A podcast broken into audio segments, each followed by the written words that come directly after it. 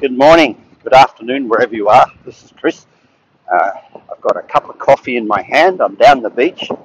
The wind is howling. Uh, I probably you probably know that already from the fact that it's in the uh, in the podcast. But here we are. It's been a while since I've done a a podcast on the walk, walk a talk on the walk, on the boardwalk. So today I just wanted to talk about a topic which has come up a lot lately for people, and I just wanted to discuss it a little bit, for, uh, bit further, and that is stress. So, scientists will say there's two types of stress eustress, E U S T R E S S, which they call healthy stress, and then stress, which is, I guess, distress or undress or re- redress or something, but they call it stress. But I'm going to argue for a change with science and this uh, pussy pussy you, uh, corporate speak and say that all stress is healthy.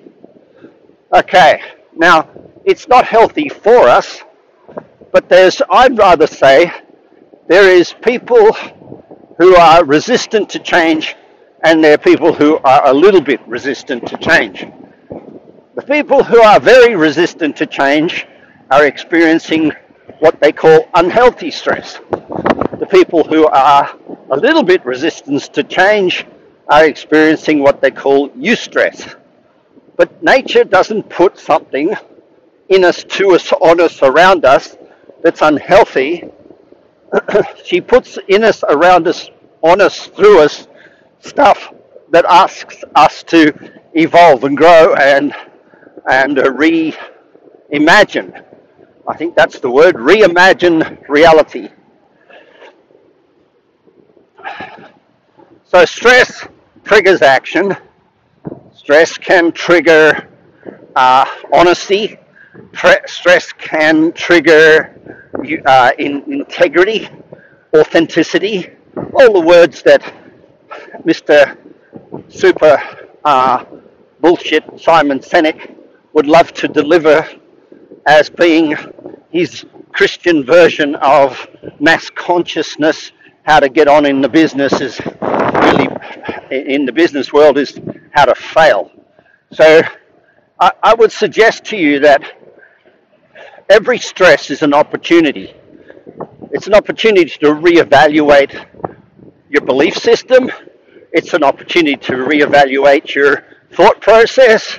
It's an opportunity for you to see something that you haven't seen before, which is called order in the chaos. So, order in the chaos. Order in the chaos, bringing in the sheep. No. Order in the chaos is about finding where you're perceiving stress where it doesn't really exist. And for you to be the guilty party of the causation of your stress rather than the event, circumstances, company, business, people, place, person, uh, and, and come to peace with it. There's a great uh, story on, if you can get it on ABC, on Australian Story. Um, I can't remember the guy's name, but uh, or what the name of the story is. They give them really quirky names. But this guy from Bush goes from being a abused child, a bush, living in the bush, addicted to drugs, to a professor at a university. All the way along, facing incredible stress. But at every stress he faced, he dealt with with I don't know if it's surrender or just work through it. And I encourage you to have a look at this guy and see how nature has a plan, and not always, we don't always understand it. Stress, it's all healthy. Only those resistant to change will experience the negative effects of it before they actually sit up in bed usually in a hospital bed, and go, ah, oh, shit, that's a different way of seeing what I've been resisting. What we call it, hospital bed the most expensive seminar on earth. So, guys, uh, please, if you're experiencing stress of any description, give me a call. I'll help you find the way through it and out the other side where the stress becomes your best teacher you've ever had in your life. And if there's a stressor, in other words, a person giving you stress, it's your reaction to them, not them. Don't try and fix them. Don't try and fix them. Don't try and fix the source of your stress. Fix your reaction to it. I promise you, there's a beautiful, golden, delicious, brilliant path because you are brilliant people. You're amazing. You do brilliant work.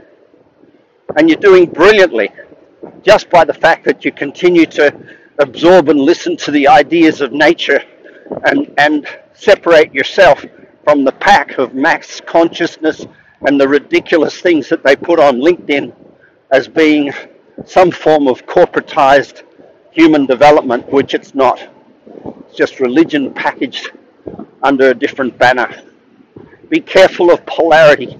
Be careful of righteousness. What I said on the uh, video yesterday that I did on um, Sketchpad Conversations, uh, and I hope you're following that uh, YouTube channel because uh, I put a lot of work into that yesterday to kind of like explain inner peace and outer peace and how to see the order in the chaos. I'll be doing another one of those next week. So, yeah, the thing I'd recommend if you haven't listened to it so far is the podcast I did with Change One, Change All with Troy. Uh, a brilliant episode, I think, on the idea of how to deal with a stressed out partner and make sure that you don't become part of their problem and try to rescue them from the stress that they need to grow through. It's a really cool podcast. I hope it aligns beautifully with today's On the Beach podcast. So that's it from me. I've walked the length of the beach. It's time to go in and have a cup of coffee, or another cup of coffee, as I might put it, and uh, get on with the day's work. I've got coaching starting soon. All right. Love to you all. Bye for now.